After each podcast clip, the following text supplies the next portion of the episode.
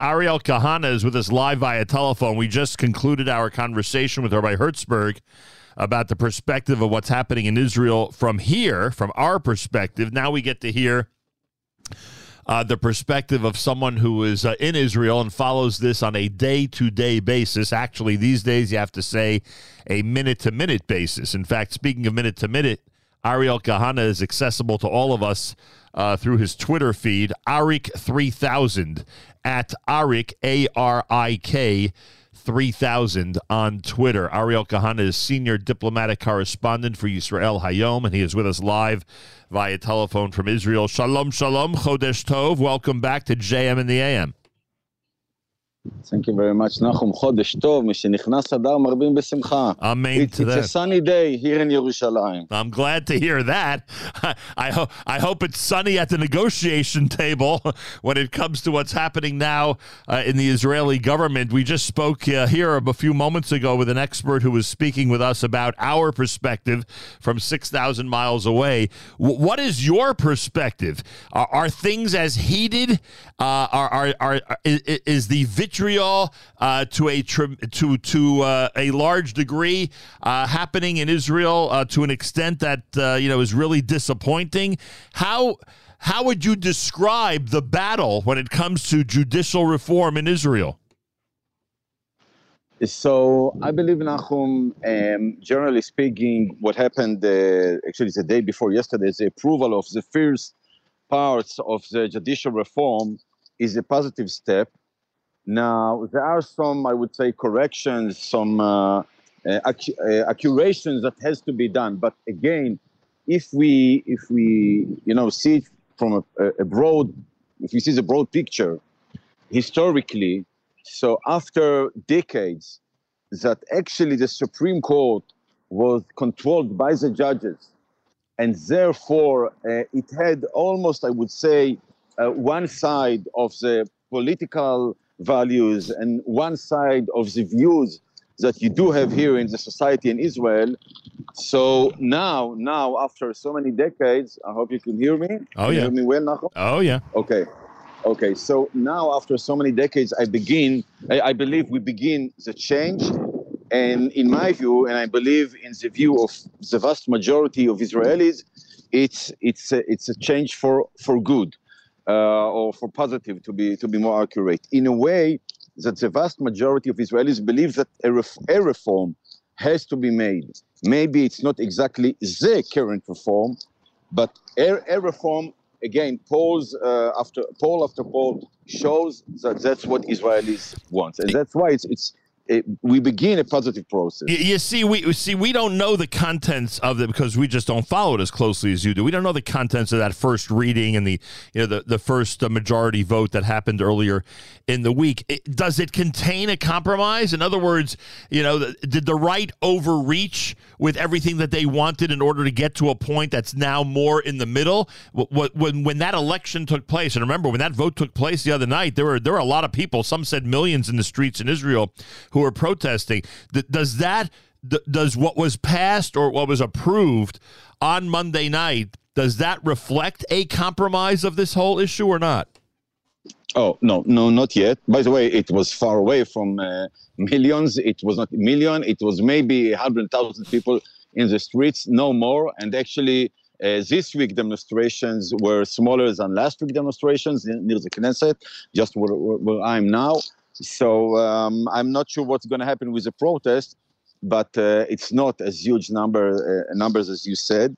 Now, no, I, I believe Nachum. You know, we, we are in Rosh Chodesh Adar, so I believe we'll see Venafochu during this month in a way that now the laws that were approved just uh, on, on the first call, because it, in Israel, every bill, every law, it has to be approved maybe at least three and sometimes four times. Right. So these those laws were approved just for the first time, and now there's going to be discussions in the committee, uh, the committee that actually shapes the, the laws in Israel.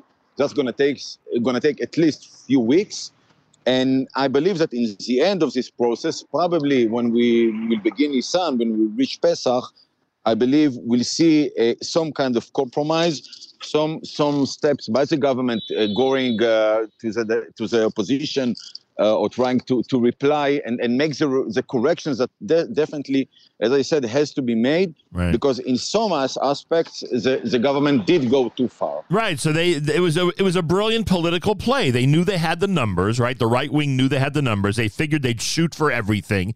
They try for for it all, and now they look like you know. Hopefully, hopefully, I don't, I don't know if the media in general is going to agree with me, but they might look you know in a much better light as they now after Monday night night, they step by step work toward a compromise. Does that sort of sum it up? As far as I know, that's the direction. So w- what I can tell you, Nahum, that that those people who are pushing the reform uh, publicly and loudly are saying in closed rooms, yes, we know we have to change. We know we have to com- compromise. We know we, we went to the end. And now we will go, let's say, a few steps back to the middle. I think, generally speaking, Nahum, it's very important to say um, because, because pe- people, as you said, ha- has has to know the context. What what we had in Israel, you know, if, if you if you go back to, to the history of Israel, right. so you had in in the uh, uh first three decades between uh, 1948 and 1977, then you had a socialist uh, party controlling Israel. That's of course the Labour Party. Okay, since 77 until today, generally speaking, almost all governments were by the Likud, which is of course a right wing or center right party. The only the only um, branch which is still left and maybe extreme left is the Supreme Court. Right. And all efforts that were made by the right wing governments, you know, to to move the court a little bit to the right, all those efforts, almost all of them, I would say, uh, uh, failed. Right. And that's why the current government said, okay, we are not going anymore to try to find, you know, a, a common uh, way with the judges so they will agree, so there will be no fight. No, we tried that enough. This time we're going to go to the end. Right. We're going to force you to make the change. And if you will cooperate, nice. If we if you will not cooperate, then we will do it uh, one-sided the way we see it. And that's why you see you see the clash so strong, because the left side in Israel understand very well that they might might lose the Supreme Court, and that's why they go out to, to, the streets, which I can definitely understand. But we we have to know the context. Excellent, excellent analysis. Excellent analysis. Ariel Kahana with us. Israel Hayom. Follow him on Twitter, Arik three thousand A R I K three thousand. How was your vacation in Kiev? Oh, thank you, Nachum. I wouldn't call it a vacation. really? Actually, uh, yeah, not, not exactly. Although it was it, it was my fourth time to be there, so uh, it was very nice to come back. Uh, and actually, to see that the city, you, you maybe will be surprised to hear, Nachum, but Kiev is functioning almost as usual. Not 100%, but let's say 80% as usual. And maybe maybe I should say to the listeners that uh, I was there last uh, Thursday with right. uh, with uh, Foreign Minister Eli Cohen. Right. Uh, it was, you know, it's quite hard, by the way, to fly to take a flight to Kiev. You have to land in, in Poland and then take 10 hours train. Okay. Yeah. We actually had two nights in a train. Uh, I mean, going to Kiev and then and then going back to to Poland. Uh, in any case, I, I, maybe one sentence about the visit. I don't sure. know how much time no, we have. No, go ahead. I want to hear, please. All right, all right. So, so, so th- this visit by, by, by Eli Cohen in Kiev actually, uh, actually um, tells us about a change in Israel policy regarding the war. Because you know, Nahum, that actually since the war began, uh, Netanyahu, then he was a opposition chairman. Right. Um, actually, he was quiet. He, he he took no position. And now you see a foreign minister from the Likud not only um, not only actually supports the Ukrainians, but even come come I would say to hug them. Right. And Zelensky, okay, so Zelensky was very was very happy with that. Uh, he made a very positive announcement after after the meeting with uh, with Eli Cohen. And I must say, I must say, uh, Nahum, on a personal level, I, I felt as an Israeli, as a, uh, and as a Jew, that it, it was the right the right thing to do to come and visit there because we have to support uh, the Ukrainian people. Although, the, by the way, is a very painful history. My my family comes from Ukraine, and I know very well because actually my aunt was murdered by by Ukrainians in the during the Holocaust, of course, uh, decades decades ago. Yeah, But now it's a different situation, the way I see it, and this nation is under attack. And I think as Jews, we have to support them. So so I was very pleased with this visit as a journalist and as an uh, as an Israeli. Eli Cohen wasn't concerned that uh, Vladimir Putin would not be happy with Israel's demonstration of support with his visit to the Ukraine. I, it's a perfect question. I think he was. I think uh, the government in general was, uh, you know, was questioning what's going to happen the day after. But the, the, another surprise is that uh, actually the Russians uh, took it quite quite nice. They said, okay, we have disagreements with Israel about Ukraine, but we do cooperate with them about many other fields. Uh, that's a formal announcement by, by uh, Moscow, by the foreign ministry in Moscow. So even even in this aspect, actually, no damage uh, was made uh, by visiting U- Ukraine. And uh, and by the way, maybe we'll have to add that this week you have two Knesset members, um, uh, Yuli Edelstein, that you might know, and sure. Zev Elkin, right. who went uh, uh, went both. By the way, one from the opposition, one from the government. Right. Uh, the both of them went together to Ukraine uh, again to show support uh, to Zelensky and to the Ukraine uh, people. Wow, that's something we don't have here anymore. You're not gonna you're not gonna find leaders on, uh, from both sides of the aisle going to do anything these days in this part of the world. That's really nice that you yeah. still have that over there. Ariel Kahana is with us. All right, finally, just back to judicial reform for a moment. His voice is always the voice of peace, of calm, of compromise. What is Natan Sharansky's perspective on what's happening now in Israel? Oh, Nachum, thank you very much for reminding me. Yes. So I had the privilege in the beginning of this week to interview Mr. Sharansky in his office in, in Jerusalem.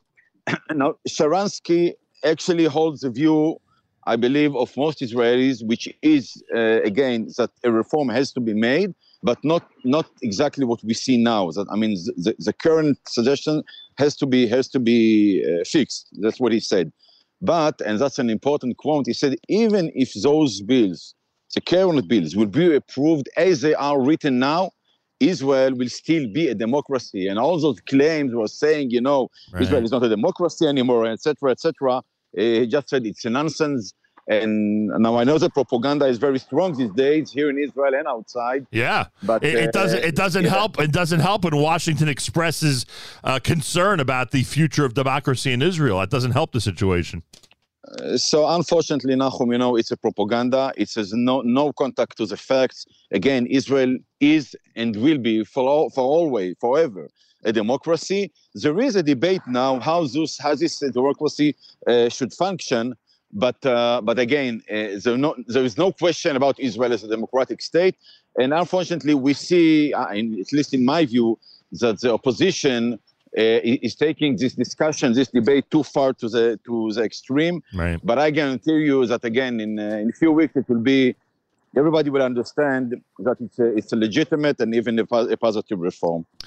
From your mouth to God's ears, as we say. Arik3000 on Twitter. Ariel Kahana, again, Arik3000, A R I K 3000 on Twitter. Uh, he is the um, uh, senior diplomatic correspondent for Israel Hayom. Uh, just returned from Kiev and has an interesting perspective on that. And of course, on judicial reform as that battle continues in Israel. Todar Balacha, Chodesh Tov, and thanks so much for joining us this Chodesh morning. Tov. Thank you very much, Nachum Litrot. Thank Ariel you. Kahana on JM in the AM. More coming up. It's a Rosh Chodesh Wednesday at JM in the AM.